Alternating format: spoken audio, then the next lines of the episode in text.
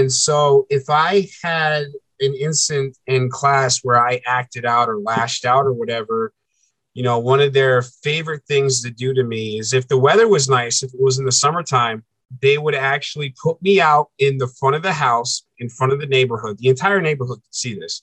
They would put me out in the driveway and they would make me kneel on stones. And they would leave me there, and I would have to kneel on these stones, and my back would have to be up straight. My my my ass could not sag. I had to be straight up with my knees on these stones, and I'd have to stay there for hours. And if I started to sag, he'd come behind me with the belt and hit me until I stood up straight again on my knees. This is the Knocking Doors Down podcast, featuring celebrities, experts, and everyday people who have overcome adversities, including addiction, mental health, and trauma, to live purposeful lives. And that's what Knocking Doors Down is all about. You might recognize this guest from The Deadliest Catch. David Sheets Jr. He spent 16 years in active addiction and a coma. He's turned his life around and given it to his higher power. Not only does he have his clothing brand Motivation and Progress, he's become a motivational speaker, a mentor, and is doing ministry work as well. In our conversation, David opens up about his traumatic childhood in a way he has never done on any sort of video or audio recording. I was incredibly honored that he would be so vulnerable and strong at the same time. I know you or anyone you share this episode with is going to get so much value out of it. David is truly an extraordinary person. Do me a favor, click that link, get subscribed to the podcast, and tell someone else that is looking for motivation, inspiration, and stories of hope. Knocking doors down couldn't happen without 5150 LTM, a lifestyle brand with a purpose. That's right. Part of the proceeds that are benefited from 5150 sales goes back to the Carlos Vieira Foundation. Now, if you want to get some of that cool swag, I'm wearing it right now. Got my 5150 LTM hat and matching jacket. Well, you just click that link in the podcast description Use the code KDD20, get 20% off. That's right, KDD20, 20% off. All right, here's my guest, David Sheets Jr.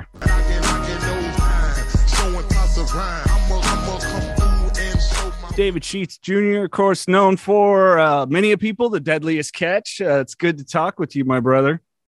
Yeah, man, it's absolutely it's, it's great to be here. I'm glad that we could finally connect. I know I'm a hard guy to get a hold of, but I'm here. I'm home. I'm home for a while, so I'm uh-huh. very excited that uh, that you invited me on. No, I'm I'm glad we worked it out and you, you got it in that busy schedule, man. And it's a it's a real pleasure and an honor. Of course, we've got the mutual uh, respect, love, and admiration for our fellow friend Higgy. So appreciate him uh, connecting us uh, as as um, you know my connections grow in the recovery community but you know one of the things that w- we, we were sitting here uh bsing before we got started and and that you you really hit me with because we were both talking about speaking and motivation and i i do a lot of you know following different motivational people and part of what i love but man even when you were at your down and out you're telling me man you're living in a tent you know still active in your addiction but you were putting out active content every day that was still motivational. Right. So, you know, I started listening to motivational speakers when I was probably around 16 or 17 years old. And, you know, I just kind of stumbled across it online. First person I stumbled across was Tony Robbins. Absolutely love that man to death. He is so genuine and he's so powerful, so much knowledge he has. And so I started listening to it. And as I got older, things got worse with with my addictions and my life choices. And uh, you know, all throughout my 20s, pretty much, there was, I would have to say that the lowest point in my active addiction is when I was living in a tent in Willimantic, Connecticut, uh, because that's where the good dope was. And I was literally eating out of dumpsters. My my daily routine was get up, do whatever I had left over from the night before to get me moving, and to go out into the city and dig through dumpsters for bottles and cans. And uh, and during that time, if you sift through my Facebook and you go back to those years, you'll actually find that even at my lowest points, I was still pushing out motivational content hmm. because the the biggest the biggest reason why is because I just didn't want people to be where I was.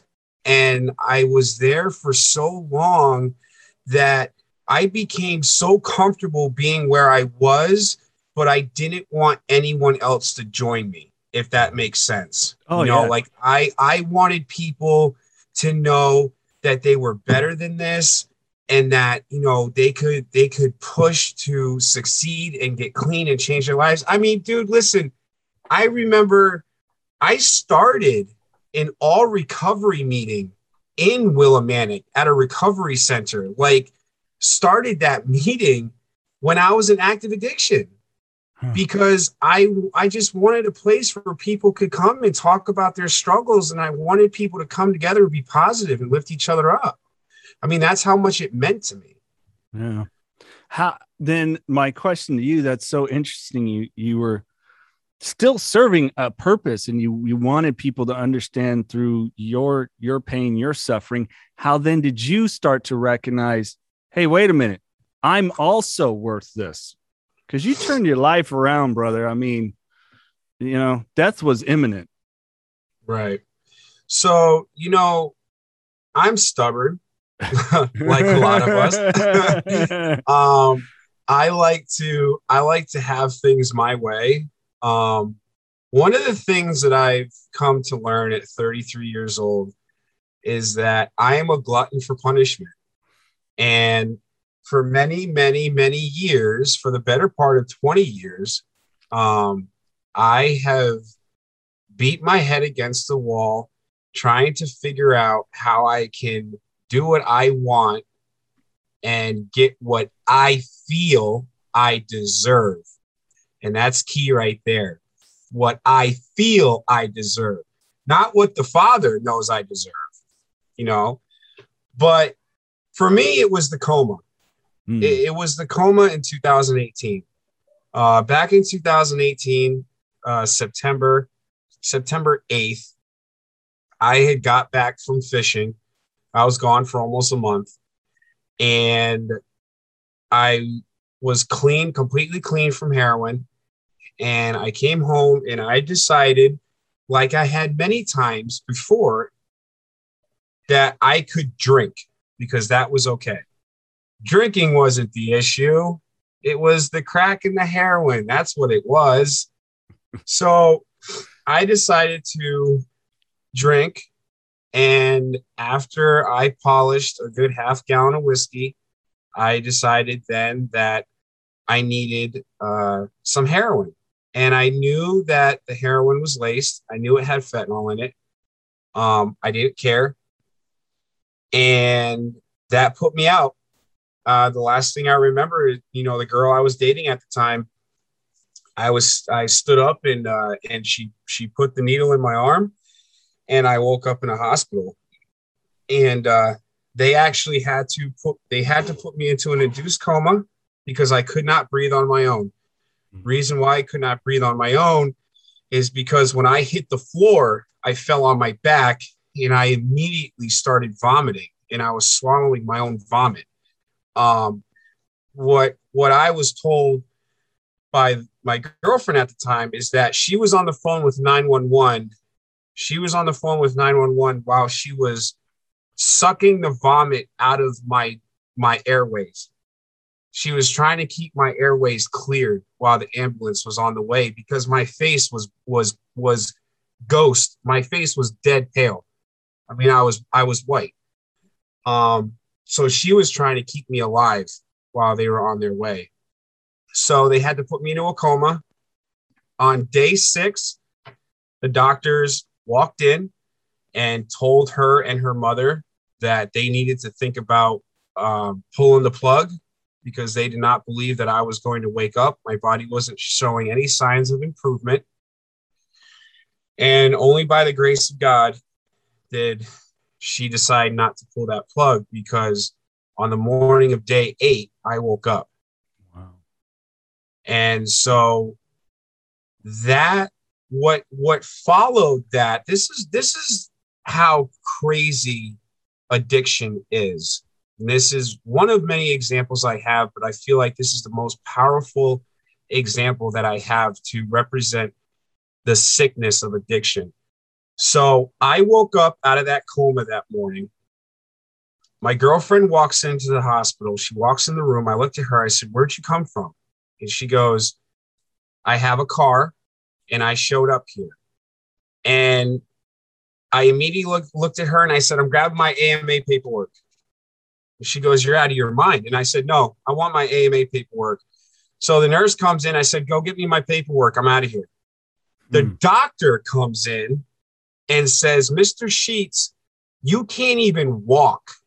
You just came out of a coma within the last few hours. You still have fluid in your lungs. You basically have pneumonia. You've got no strength to you. You've got so many meds that we've pumped into you to keep to, to keep you here. You can't just leave. And I looked right at her and I said, You have no legal right to keep to hold me here. I said, I want my AMA paperwork.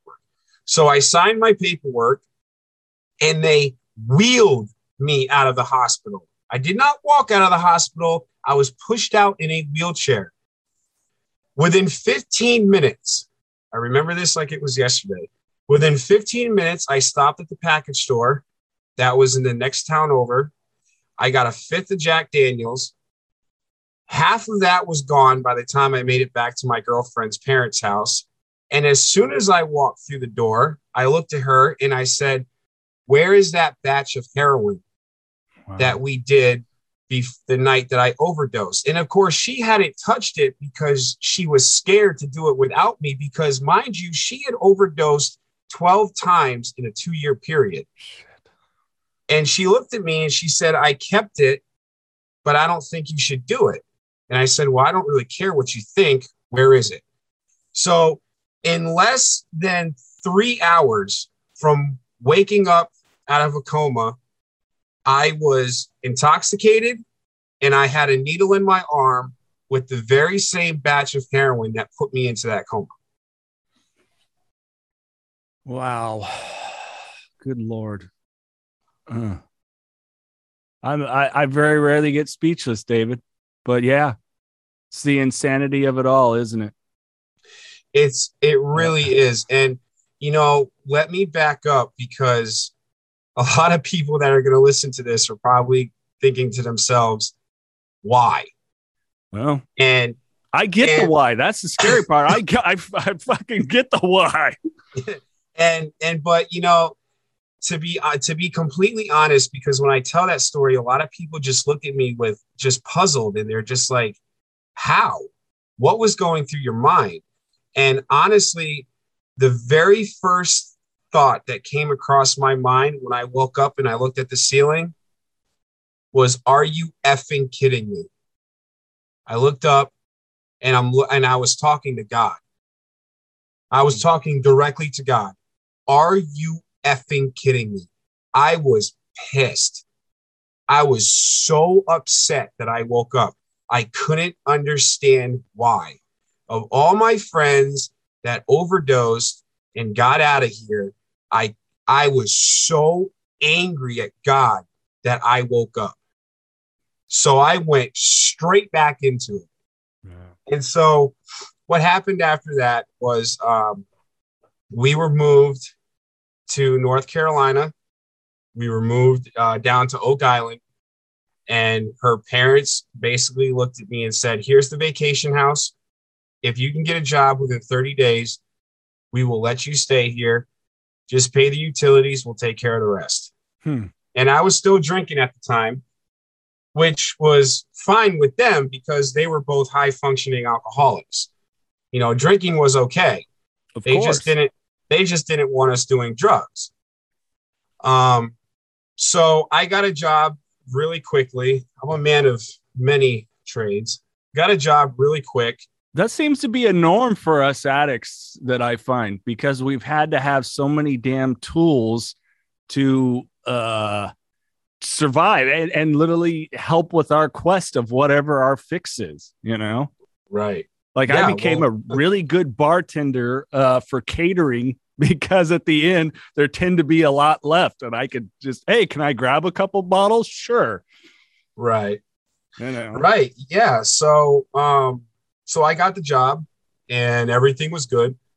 And uh, on October 20th, 2018, is I woke up that morning and I looked at myself in the mirror and I said, I can't do this. Hmm. Like, I'm gonna go back. I'm I'm gonna go, I'm gonna wind up in prison in the in the state of North Carolina. I'm gonna get a new inmate number and I'm gonna start this all over again. And so reluctantly, reluctantly, I said, I'm gonna try to stay sober. I'm gonna try to do this. And uh and I started going to meetings and uh I I got saved. Um it was the first time in my life that I took my sobriety seriously. I quit fishing. I Hmm. quit commercial fishing. Um, I worked a land job, and and the storyline from then till now is just insane. It really is. Yeah. Well, I want to get more into that. I got to ask you a question though, because um, with the overdose, you're talking about the heroin filled with fentanyl. Do you know if you were Narcan backed by the emergency services? So, from what I understand, is that they were hitting me multiple times with Narcan. Uh, They they, they had to hit me multiple times in order to get me to to come back. You, you know, to, in some instances, I mean, even with the girl I was dating at the time, you know, I could I could get her once with Narcan and, and bring her back pretty simple. I I think there was one time where I had to hit her twice in a hotel room, but uh, they were they from what from what the doctor told me when I woke up and I couldn't breathe. Uh, they said we've given you, we've given you multiple doses of Narcan. You cannot breathe on your own. We're putting you under. right. Right. And with that, um, do you know the time that you were in the coma? Were they doing anything of, uh, I don't know if weaning off would be, but I have heard of some people that have gone in, uh, uh, you know, with fentanyl, heroin, or not fentanyl, yeah, fentanyl, heroin, or whatever, and they will kind of almost microdose for the wrong term. Or when you woke up, were you in a complete state of withdrawal? Because when you said that desire to go use, I'm thinking, oh, was he Narcan and was he immediately in a withdrawal? Because I would imagine you were in a severe amount of, of pain, especially being a heroin user.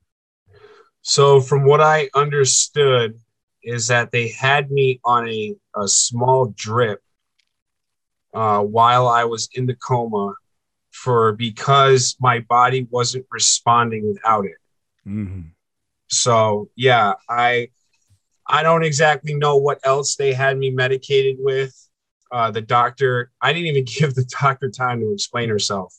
You know, she just she she she basically told me in short, you are heavily medicated. You literally just woke up not even two hours ago. You can't go anywhere. Yeah. Yeah. And, I left. Addiction, right?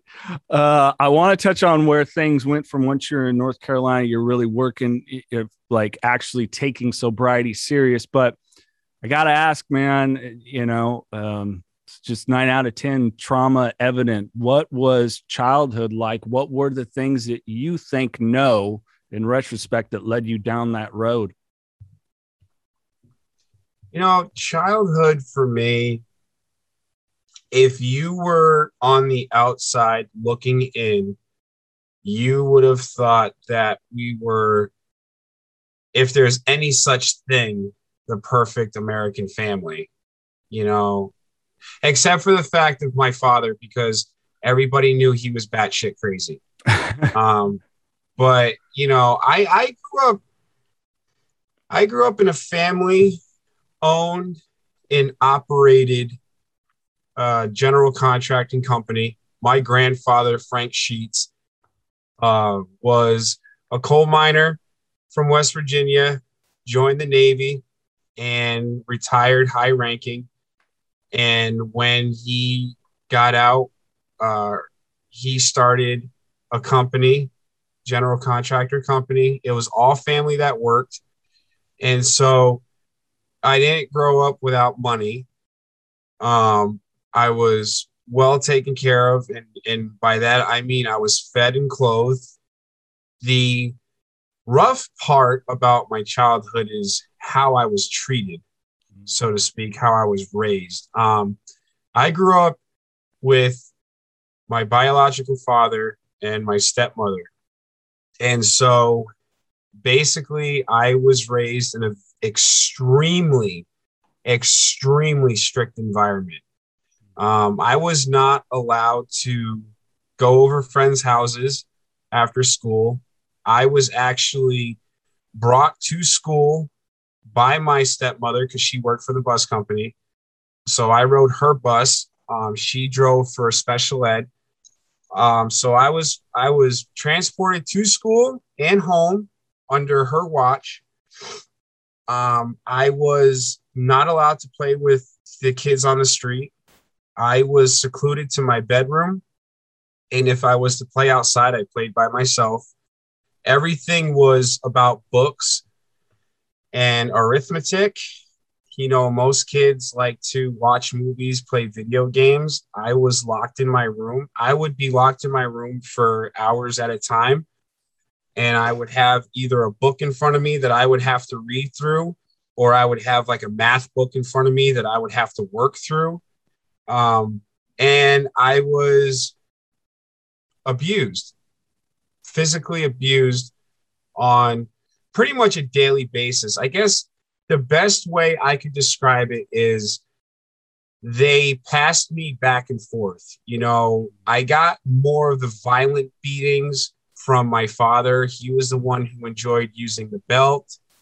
I have been I have been beaten right outside in my front driveway in front of an entire neighborhood. Um, I've been thrown down staircases, put through walls. This is all before the age of 13, mind you. So if you can imagine throwing a nine year old boy down a staircase, um, it was it was really it was really strict and it was really abusive. Um, so it was really hard. I didn't have any type of freedoms, so to speak. You know, I think uh, some of the toughest things I can remember is like if my if I had a bad day at school, I was in special ed. I was in a behavioral class. Go figure. I had not only did I have a uh, not necessarily a learning disability, but I had a behavioral issue.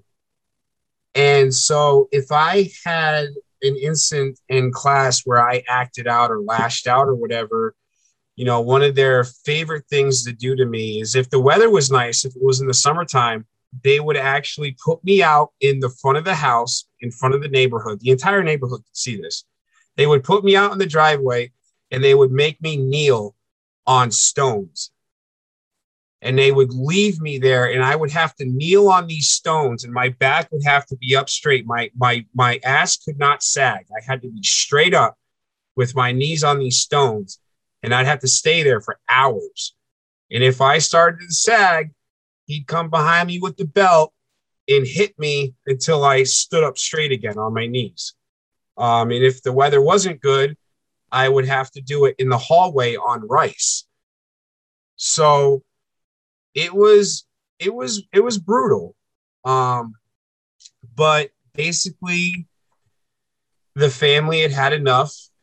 My sister my stepsister, all the kids from my stepmother's side, you know, my stepsister knew what was going on because she was really the only person that my parents would beat me in front of.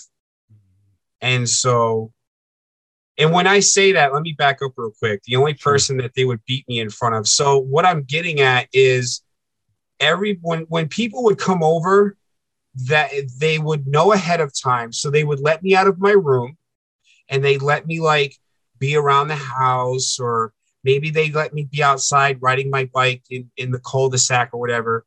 So that when people showed up, they saw a little boy who was playing, who was mm-hmm. happy. But as soon as they left, it was back to, you know, get to your room, lock the door, don't make a sound. I mean, I used to, I, it was so bad to where there were times when my stepmother would come in, see that I wasn't far enough ahead in the book. She would pick up the book, she would beat me over the head with it. She would tell me that I was never going to amount to anything and that I was useless. And when she walked out of the room, she'd forget to lock the door. So I haven't eaten anything or had anything to drink in hours. So I used to sneak out of my room, and this was upstairs. I would sneak out of my room and I would tiptoe across the hallway to the bathroom, and I would have to take the cup that you use to rinse your mouth out after brushing your teeth, and I would dip that into the toilet so that I could have a drink of water. Because if they heard the faucet go off, she would come up and she would beat me. So it was it was really strict and it was really violent and it got to a point where the kids got together and was like we need to do something because as I got older it only got worse. You know, I I believe that I did attempt to run away at one point. Um, I didn't get on the school bus. I, I ran away with some kids who had parents who were also beating them. And uh, the police came and picked me up. This is Groton. This was Groton City Police Department back in Connecticut. Came to pick me up. And of course, all the cops knew me. They knew who I was. I mean, they knew my grandfather. My my grandfather owned most of, of Groton, being a developer. And I, I'll never forget this. We're on our way back to the house, and the cop looks in the rear view at me and he goes, David, why do you keep running away? Or no, I'm sorry. He said, David, why did you run away? And I said, because my dad beats me. And he said, okay. He goes, we're going to fix this. So we pull up to the house, get out, walk inside and the cops standing in front of me, and my my father and my mother are at the table, and they're like, "Yeah, we found him. He was down in such and such neighborhood." uh, however, Mister Sheets, your son tells me the reason why he ran away is because you beat him, and I froze because it was the first time in my life that I told an adult other than my friends at school that I was being beaten. And my father, being the Picasso that he is, you know, kind of just laughed it off and said, I he called the cop by his name because he knew him. He said, listen, he goes, I don't beat my son.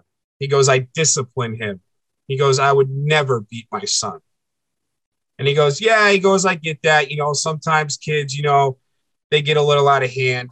So he says, All right, have a great night and he walks out the door. As soon as that police car pulls away, my father comes flying across the kitchen, picks me up, slams me into the glass door. The glass breaks. He throws me on the floor. He stands over me. He takes his belt off and he starts beating me from my throat, whipping me back and forth full throttle. Starts at my throat and makes his way all the way down my feet. Now, mind you, during the time that he's doing this, I had crawled through the kitchen. I was crawling down the hallway. I was trying to crawl back to my room and I was screaming and crying for him to stop. And he followed me all the way to my bedroom. I climbed down a flight of stairs, through the living room, and up an entire flight of stairs to the second floor to my bedroom before my father stopped violently beating me from head to toe with a leather belt. And at that point, he stopped and walked away. So, what ended up happening was the family, the kids got together and said, We can't let this happen anymore. And they called DCF, Department of Child and Family and they caught wind of it. And on the day that I went into school, I had been beaten once again because I had a bad report at school and I was passed back and forth. My stepmother, I was sitting at the center aisle eating my food and I didn't want to eat it because the rule in the house was if you don't eat it for breakfast, you have to eat it for dinner. Well, this is cream of wheat and it she made it lumpy on purpose. I swear she made it lumpy on purpose because she knew how awful it was for me to try to eat it. She knew I didn't like it. This is the sinister stuff that she used to do. My stepmother was more of the sinister type. Mm. My father was more of the demonic abusive type, you know. So I couldn't eat the food. I mean, I literally couldn't. She wouldn't even heat it up for me. And she's sitting there telling me to eat it and eat it. And I and I start crying because I'm so hungry. I hadn't eaten since the night before. I just want food. I can't eat this cream of wheat because she wouldn't even heat it up. So she decides to pick up the wooden spoon and she starts beating me across the face with it. So she starts beating me across the face with the wooden spoon. And then she takes her hand and she puts it on my face and she shoves me off the stool. So I go flying backwards and I hit the floor. And again, I'm a kid. This is all hmm. before 13 years of age. I hit the floor and my father's basically sitting there laughing at me and I'm screaming, crying because I just got beat in the face with a wooden spoon and shoved off of a stool. Um, then he starts to beat me with his belt. So I go to school and I got bruises.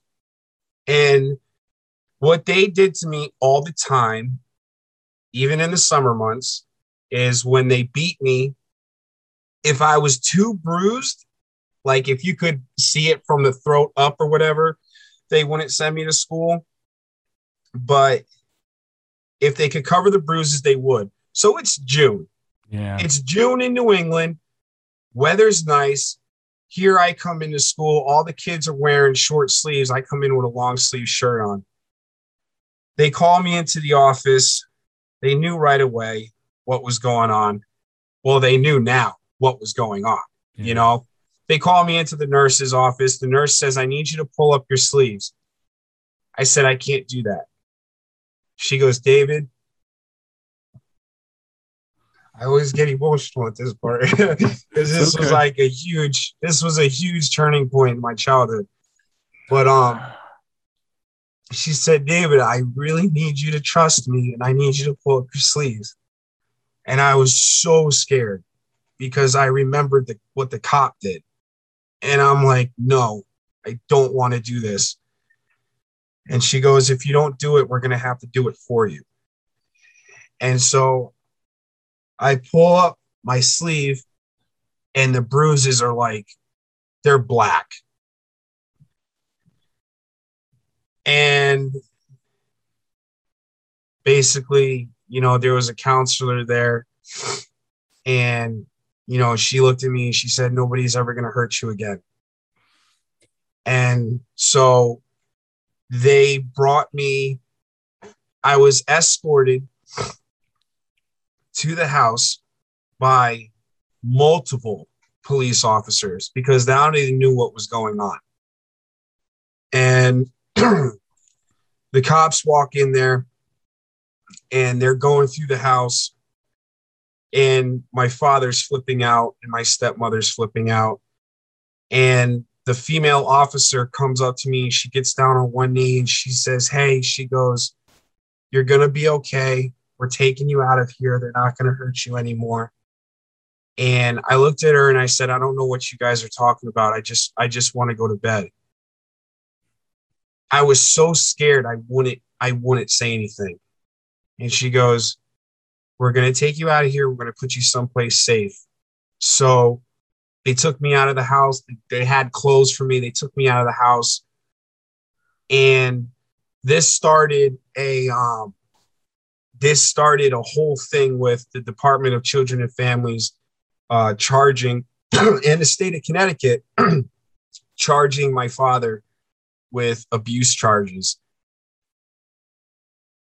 what conspired over the next few months and, and again i want to i want to say that this was at 13 years of age what conspired over the next few months is i was put into foster care and i was going to court i'm going to court my stepmother's kids are testifying in court over what they've seen and what they know is going on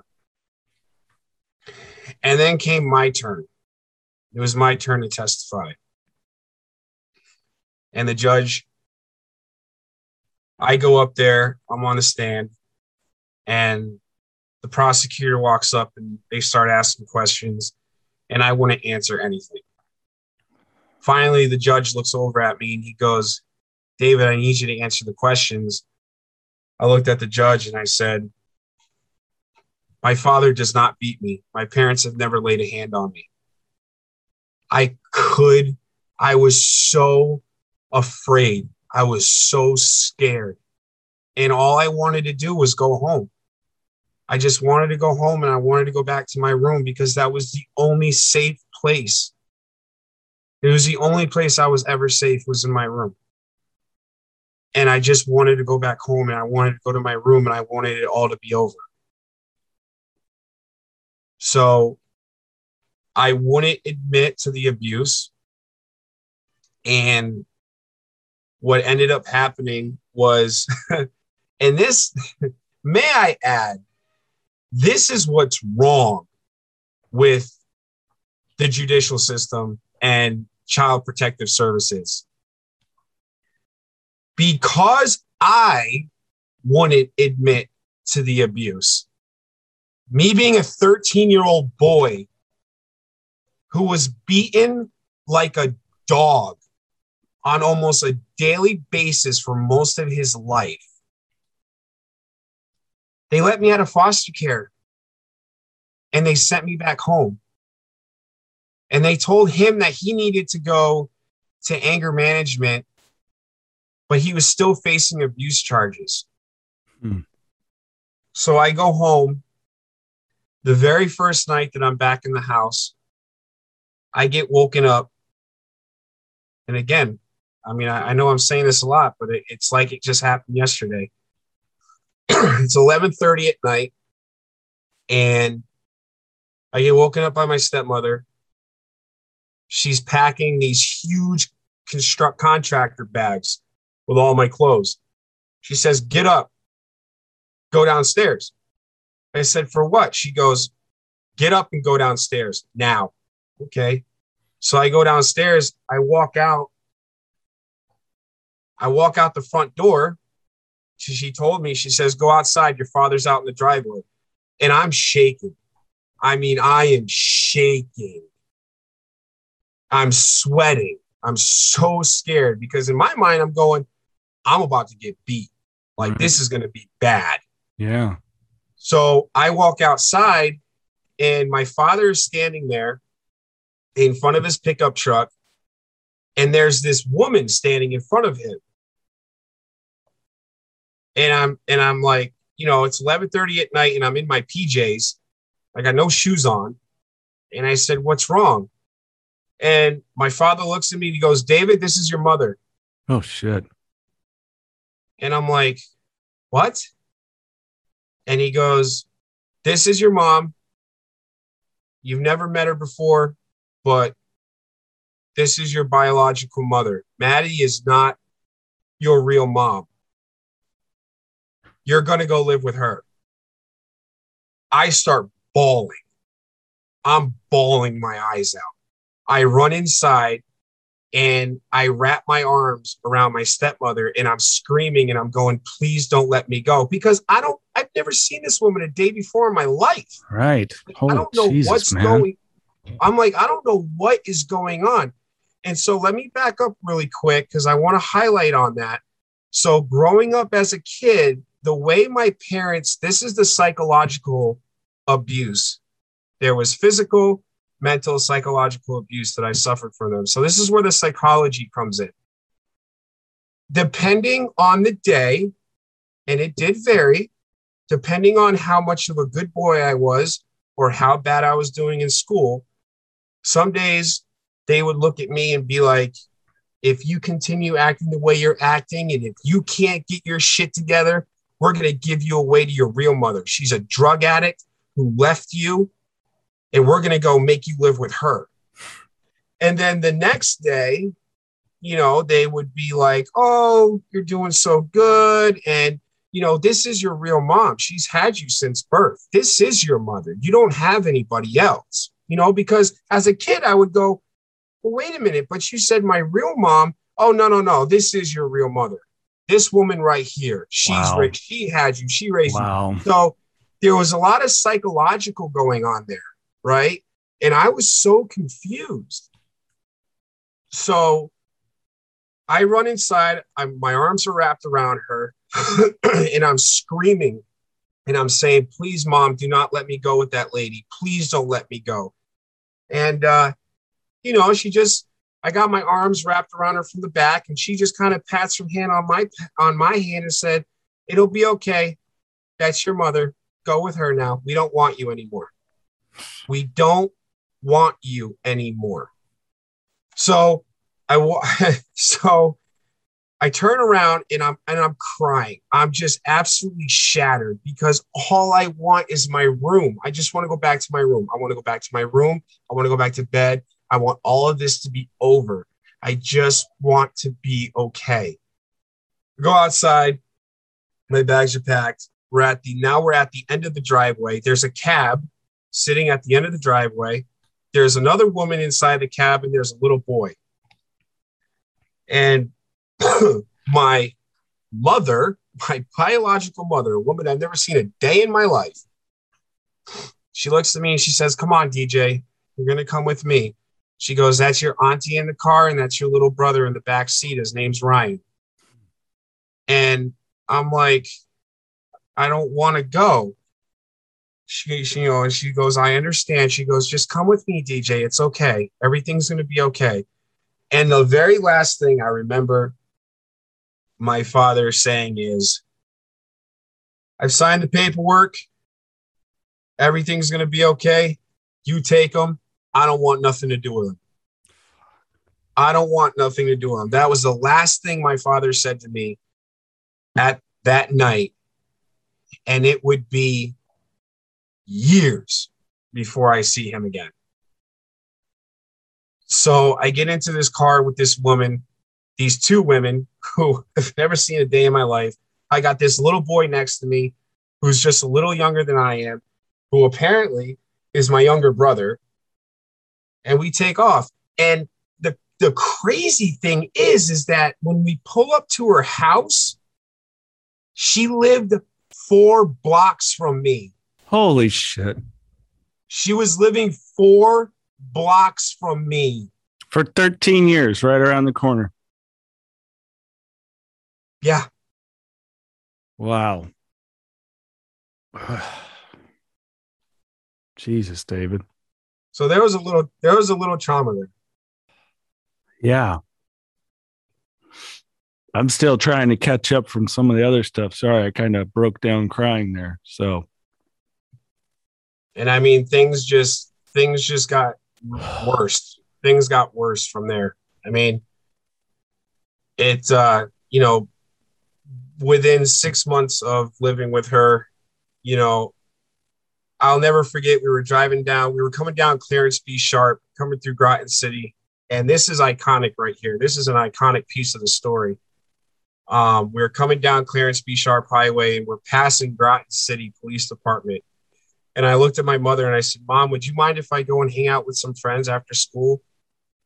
And she looks right at me as we're passing the police department. She looks right at me and she says, DJ, you can go play with your friends. All I ask is that you don't bring home the cops. Now, my older brother was already in prison. My older mm-hmm. brother, I'm, I'm sorry, he was already in juvenile detention for stealing motorcycles. All three, all three of us boys have different dads. my younger brother um, was a, a mama's boy, and thank God he to this day is still a mama's boy. He's still living with mom. I don't even care. The kid turned out to be a saint. um, but you know, within six months, you know, the bottom line is I went from living such a disciplined, structured, sheltered, abusive life that when I got introduced to my mother at 13 years old, she didn't know what to do with me. Sure. And she wanted me to be a boy. She wanted me to be a kid. She wanted me to have friends. Yeah. But I didn't understand boundaries and I didn't understand healthy relationships. I didn't understand love, direction, obedience, common sense. yeah. The only thing, the only thing I knew was go to school, keep your mouth shut, don't tell anybody about what's going on at home. Grab your grab your homework, go home, do it, get beat, and then go back to school the next day. Yeah. And then she says, go play. Well, within six months, I brought the cops home. Yeah. Within six months, the cops were knocking at the door.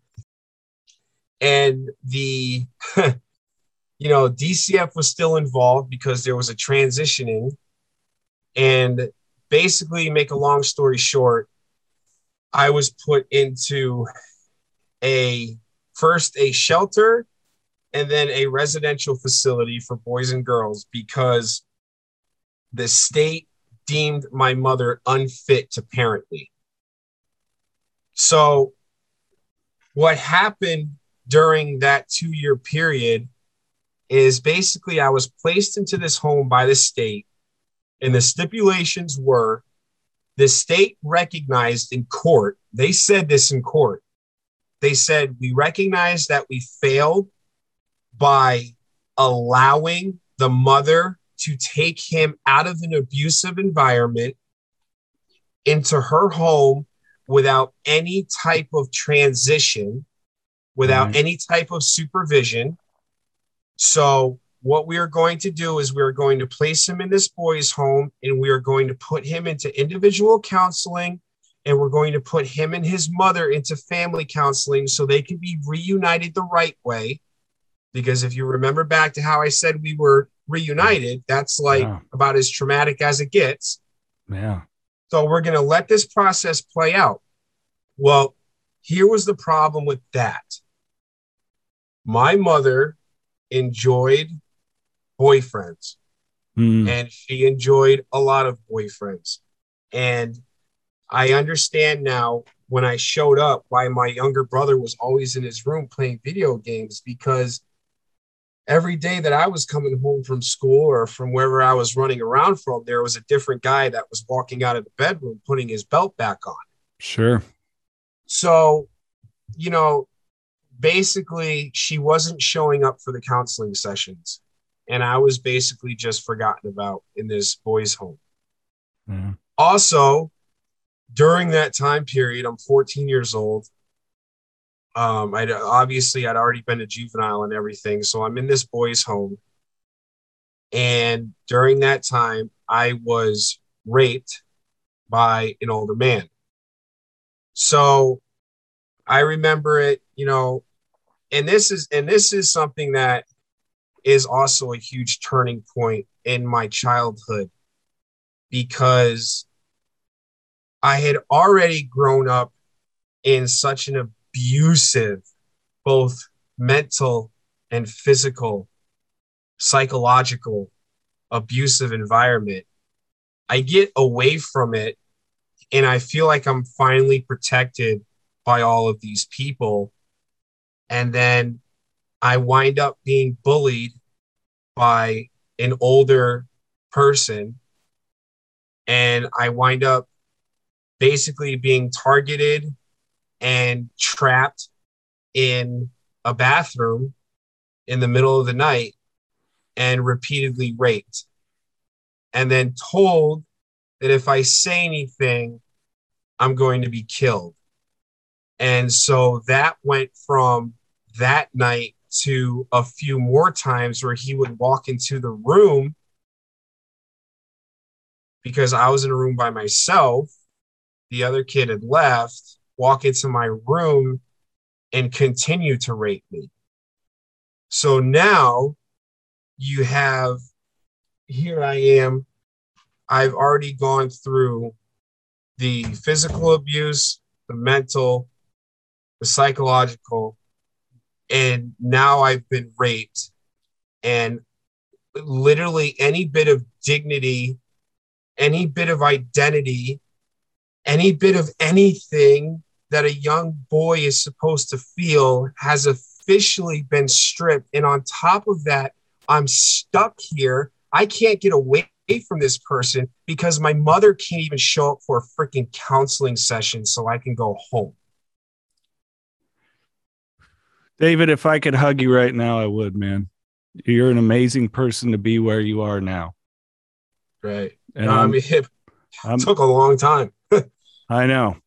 Um, sorry, I'm a little overwhelmed. Some of the stuff I can relate to, some of the stuff I know that my dad went through, and you know, big lineage of addiction in my family. And so I've just, um, man, I just love you. You're amazing. I don't know what else to say to be where you are now and have done the work that you've done. I'm beyond proud of you. It's uh, very few times I've gotten speechless, but this is one of them because, um, boy, yeah. Let's get to uh, God. I just, I'm, I'm just part of my language. I'm fucking baffled. I mean, yeah, everything about you know, mentally, emotionally, physically, spiritually, now sexually, everything has been stripped away. I mean, you know, and people go, I just love, I can't stand anymore. Well, they, you know, that bad kid, it's like, well, you don't know what the fuck is going on at their home. You don't right. know what's happened to them. You don't know what it is. Do you think they, nobody, no, no one is born going, boy, I really hope to strive to be a bad kid. And, and I hope a lot of people hear this, this episode to understand. And yeah, sorry. It just, it, it angers me for you. And I know that you've done a lot of work, but yeah, it has. And I mean, you know, that's basically after all that happened and I was finally introduced back into her life, I ran the streets. And from basically uh, 14 to uh, the better part of 28, you know, I was in and out of the streets. Um, you know, I got my, I call it my good enough diploma, my GED. Mm-hmm. I got that in prison um, because I couldn't keep it together in schools enough. And, you know, all through my 20s was just active addiction. I mean, we don't have to go into war stories. We all know where it led. You know, there was a lot of homelessness for sure.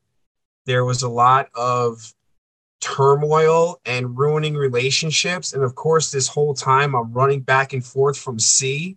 You know, I'm I'm running out to sea. I started commercial fishing in 2010 when I got out of prison. I was 20 years old. I was coming off a 26 month stretch and I started commercial fishing because I needed to escape. I needed to get back to my room. I needed to get back to my room. I needed to get back to my safe space. And the only place where I felt safe was at sea in a fish hole by myself. and, you know, the ocean gave me the, the ocean gave me safety. The ocean was where nobody could touch me, nobody could beat me, yeah. nobody could uh give up on me or abandon me, you know. And so I started fishing on the East Coast. And um, I fished the entire East Coast throughout the years. And, you know, it was my safe haven. If it wasn't for commercial fishing, we would not be having this conversation. I promise you that because all the time that I spent out at sea versus the little time I've spent on land, that time at sea kept me alive. Hmm. Even though I did get to a point where I brought my drugs with me, you know, I was shooting heroin out in winter seasons, 20 foot seas, battling storms, and I'm in the bathroom trying to hit myself in the arm because I'm dope sick and I got to lead a crew. um, you know, I, I definitely went through that phase of my addiction as well. But, you know, the job saved me.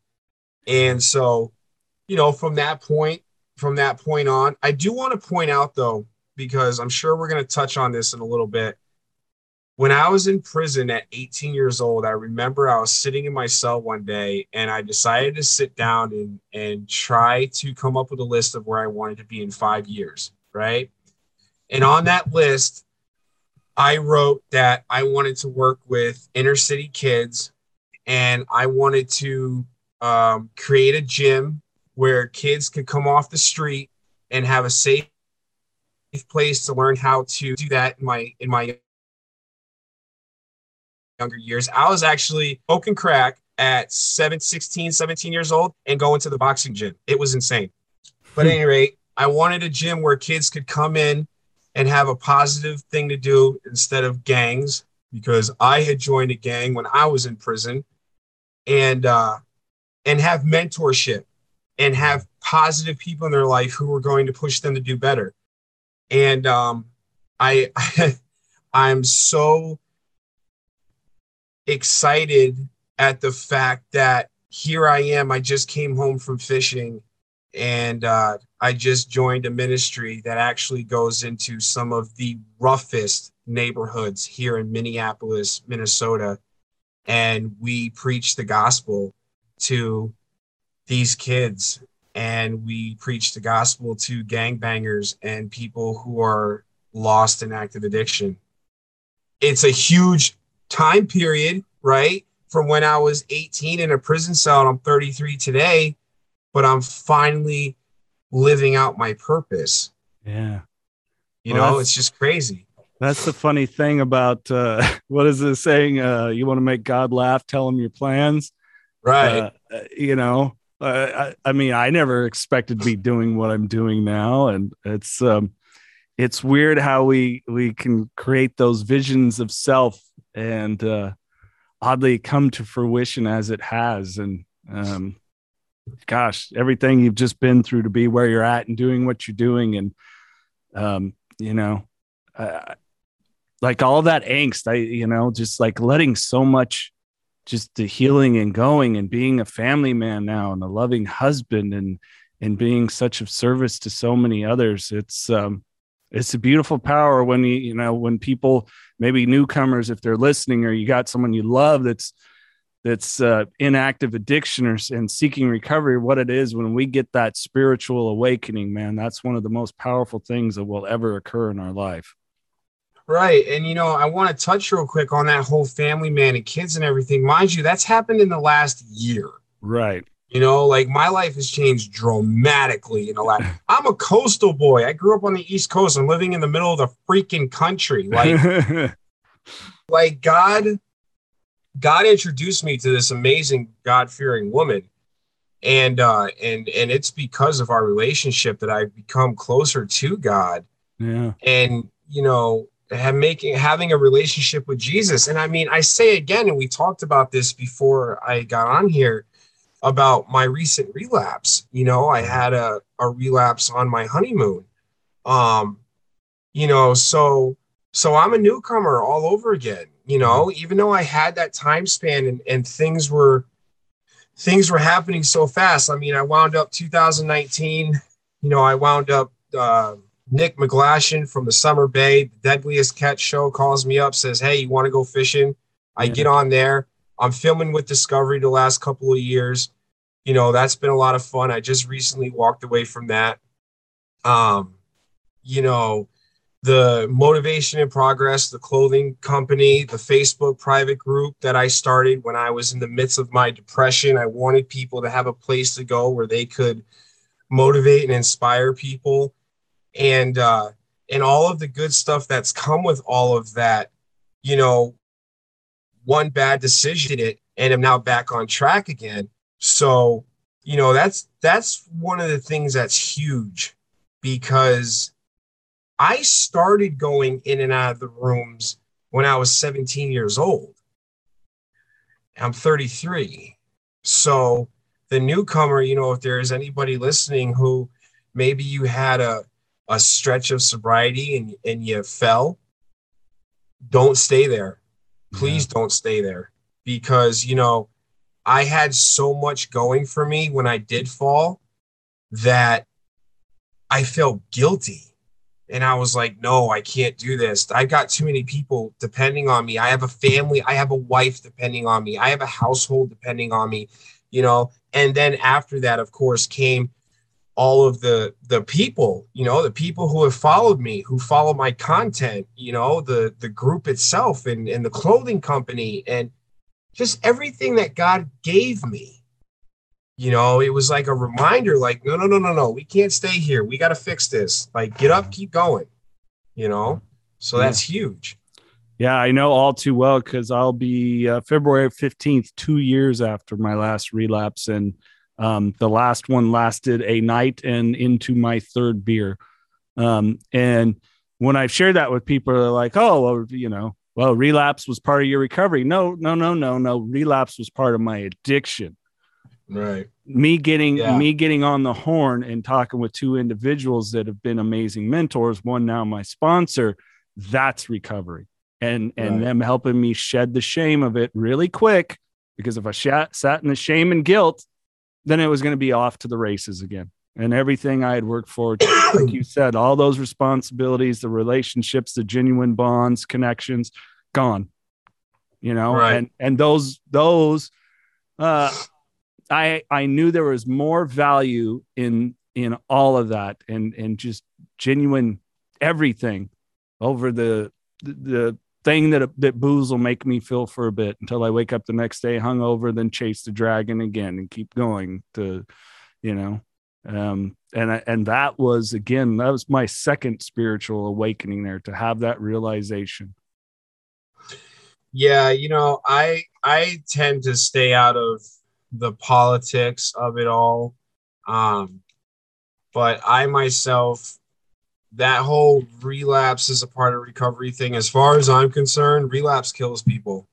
Yeah, That's what relapse does. Relapse kills people. We're we're losing tens of thousands of people to a relapse. We're losing tens of thousands of people to addiction. You know, um, I'm I'm very fortunate that when I when I relapsed, that I caught it as soon as I did. You know, even if it was just alcohol, because once again, I had it. I'm like, man, I'm in the Bahamas. Things are great. I'm married. I'm gonna have a drink. No, it's a terrible idea. And the events that followed were terrible. And you know, I really hurt my wife with that, you know, and um because she met me as a God-fearing man. And so, you know, I get on and, and you know, the thing is, is not only did I hurt her, not only did I betray her trust, but you know, we get home and two days later I jump on a plane and I go back to Alaska because I gotta go cod fishing. You know, it's Right. cod season, you know, it's time to go. Um, and so, you know, basically where I'm at now is my recovery is, you know, Jesus is first for me. Um, I've come to understand because I've had people ask me, like, how do you believe in God after everything terrible that's happened to you? And I am a firm believer that God did not mean for me to grow up in such a violent home. God did not mean for me to get raped. God did not mean for me to get abandoned or anything. That is that is the will of man because God gave man free will. You know, it wasn't God's fault what happened to me, but it is God's promise to use what happened to me to help others. You know, he's he's going Jesus is going to use my testimony to impact people. And that is why I am so uh, vocal with my story. That's why I'm so honest that, you know, the things that I, I value about my entire being is my transparency, my integrity, and my brutal honesty. You know, when I started talking about the rape, I first admitted that happening in and when I was sharing my story in a church, and people were like blown away. Like the look on people's faces were like, did he really just admit that in front of complete strangers? You know? And um, what I've come to understand is that the more I talk about it, the more I heal from it and the more it helps people because I've had people reach out to me and be like, dude, thank you so much because this is what happened to me and I've kept it a secret and I don't want it to be a secret anymore. And then I can in turn help that person point him in the right direction to get that help. You know what I mean? Yeah. It's the same thing. it's the same thing with my relapse. I had people, I had people in recovery that told me, don't say anything. Like Mm. it's nobody's business. You're you're a public figure. Don't say nothing. You've got this following, and these people think you're this and that. Like you don't owe anybody shit. And I'm like, no, I'm not going to keep it a secret from people. I'm going to let these guys, I'm going to let people know, yeah, hey, I screwed up. Yeah. I had a weak moment. I screwed up, but hey, guess what? I'm going to correct it and I'm going to come back stronger and everything is still rolling. We're mm-hmm. still, I'm still here. I'm still pushing everything. You know, I messed up. So transparency, integrity, brutal honesty, that stuff is really important to me. And I and I I hold that very near and dear to my heart. Yeah. Well, thank you for sharing that, David. Yeah, I uh I sat with a lot of guilt and shame after the last uh last relapse and um it felt really good to get it out. Unfortunately, I waited up until about a year back into, you know, being sober continuously, but it it weighed on me forever. It really did. Yeah. It it felt like shit. It just it it it it did. It weighed me down. Um, but you're right. Yeah, there's something about when we share this stuff that it. Uh, forget who said. I think it was uh, Adam Jablin. Gentleman's been on here. Has become an indirect mentor. He said when we share our stories, it it it, it lightens the load because more hands are lifting the weight. You know. Right. Yeah. yeah. Absolutely. And and I mean that's you know that's the biggest thing. Our our testimonies, our stories are someone else's survival guide. That's the bottom line because somebody's going to hear it and they're going to and they're going to they're going to be able to identify and they're going to be like this dude's talking to me. Like i've been there. I've everything this dude's gone through like i've been there and he made it. He's making it right. Man i think i'm going to give this a shot. Yeah. you know i've had multiple people reach out to me like that. Multiple people. You know i just i just had a guy last night while i was out doing ministry work.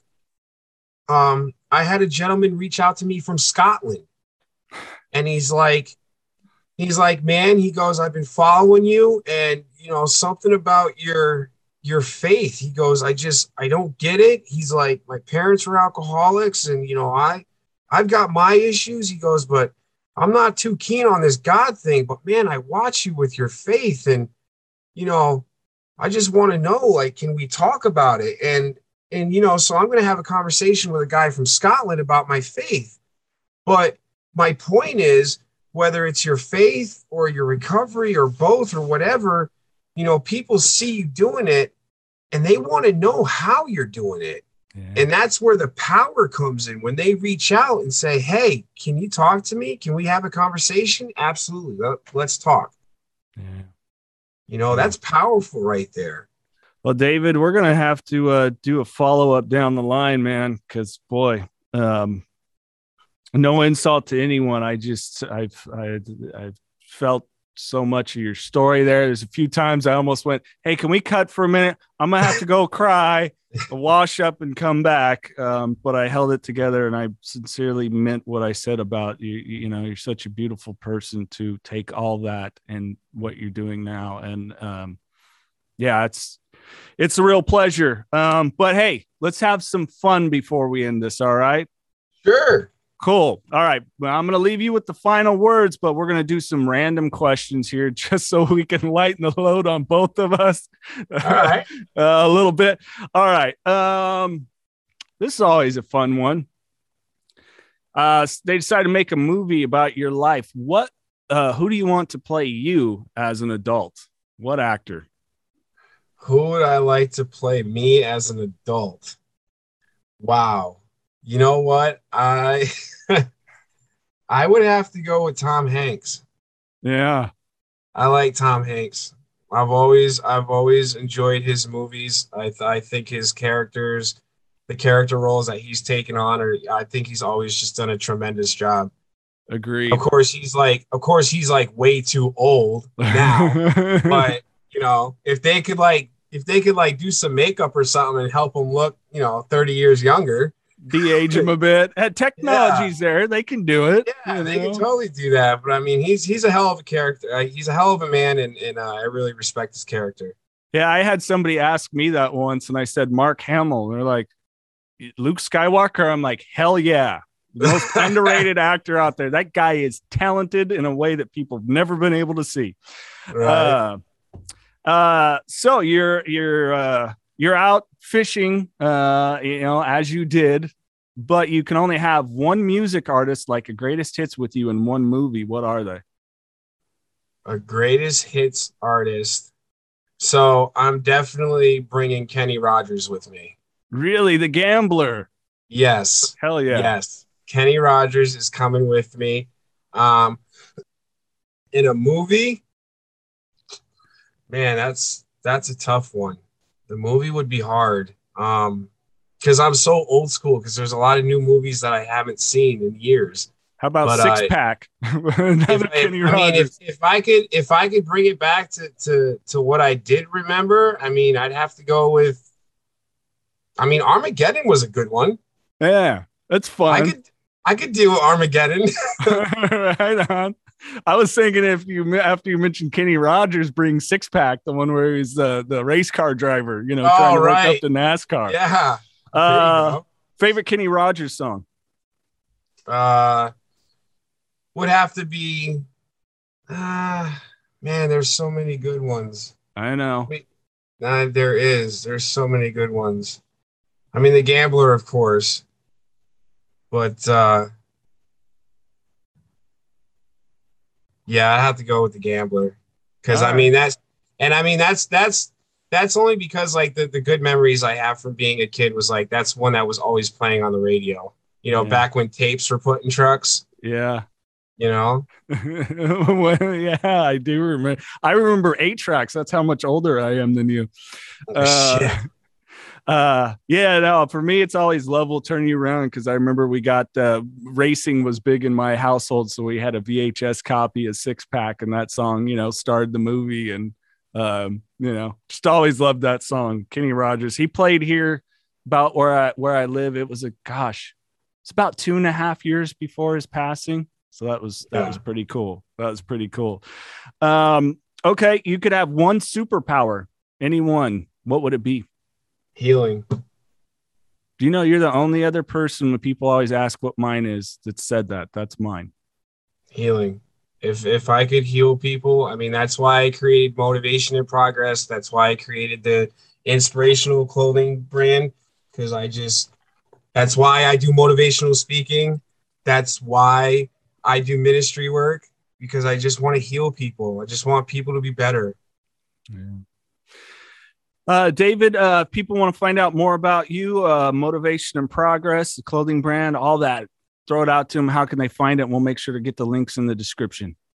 Yeah, so you can go. So motivation and progress. It's a private group, so anything that is shared is, you know, only the group can see it. Uh, any lives that are done or anything like that, uh, that is the private group. And we also have the clothing brand. It's motivation and progress dot shop, not dot com dot shop. Uh, you can follow me, David Sheets Jr. You can follow me on Facebook and Instagram and TikTok. I'm building my TikTok right now. I'm trying to keep up with these kids. It's insane. But I got the Facebook and the Instagram down. And that's where you can find all of my uh, daily motivational content, all of my, you know, gospel. I do a lot of, um, I do a lot of verses and everything on there. So it's always positive. It's always uplifting and that's how you can follow me. Right on, brother. I appreciate. Yeah, I'm trying to figure out the TikTok still too. It's just like It's hard. You know what you got to do? You got to give it to a 12 year old. exactly and exactly and my my teenagers could care less especially my son Yeah. uh It's Hell. insane. i know uh david i like to leave the guests with the the you know final thoughts where whatever you would want to share with people um, that um it's your time So, you know, closing out, I just want the listeners to always remember that the life in front of you is far more important than the life behind you. It it truly it does matter to an extent what we have gone through, but the most important thing that we remember is that we can heal from it. All we have to do is seek the help, seek the answers, and I promise you that each and every single person who is listening to this, who comes across it, I promise you that you have so much potential to be the very best person you can be. The only thing you have to do is believe in yourself. If you can believe it, you can achieve it. And that's it. This is the Knocking Doors Down podcast, featuring celebrities, experts, and everyday people who have overcome adversities, including addiction, mental health, and trauma, to live purposeful lives. And that's what Knocking Doors Down is all about. This podcast contains the views and opinions of the Knocking Doors Down hosts and their guests to the show. The content here should not be taken as medical advice. The content here is for informational purposes only. And because each person is sharing their unique perspective, please consult your healthcare professional for any medical questions. Views and opinions expressed in the podcast and website are our own and do not represent that of our places of work. While we make every effort to ensure that the information we are sharing is accurate, we welcome any comments, suggestions, or correction of errors. Privacy is of the utmost importance to us. For those wishing anonymity, people, places, and scenarios mentioned in the podcast have been changed to protect confidentiality at the request of certain guests. This website or podcast should not be used in any legal capacity whatsoever, including but not limited to establishing standard of care in a legal sense or as a basis for expert witness testimony. No guarantee is given regarding the accuracy of any statements or opinions made on the podcast or website. In no way does listening, reading, emailing, or interacting on social media with our content establish a doctor patient relationship. If you find any errors in any of the content of this podcast or blogs, please send a message through the contact page. This podcast is owned by KDD Media Company.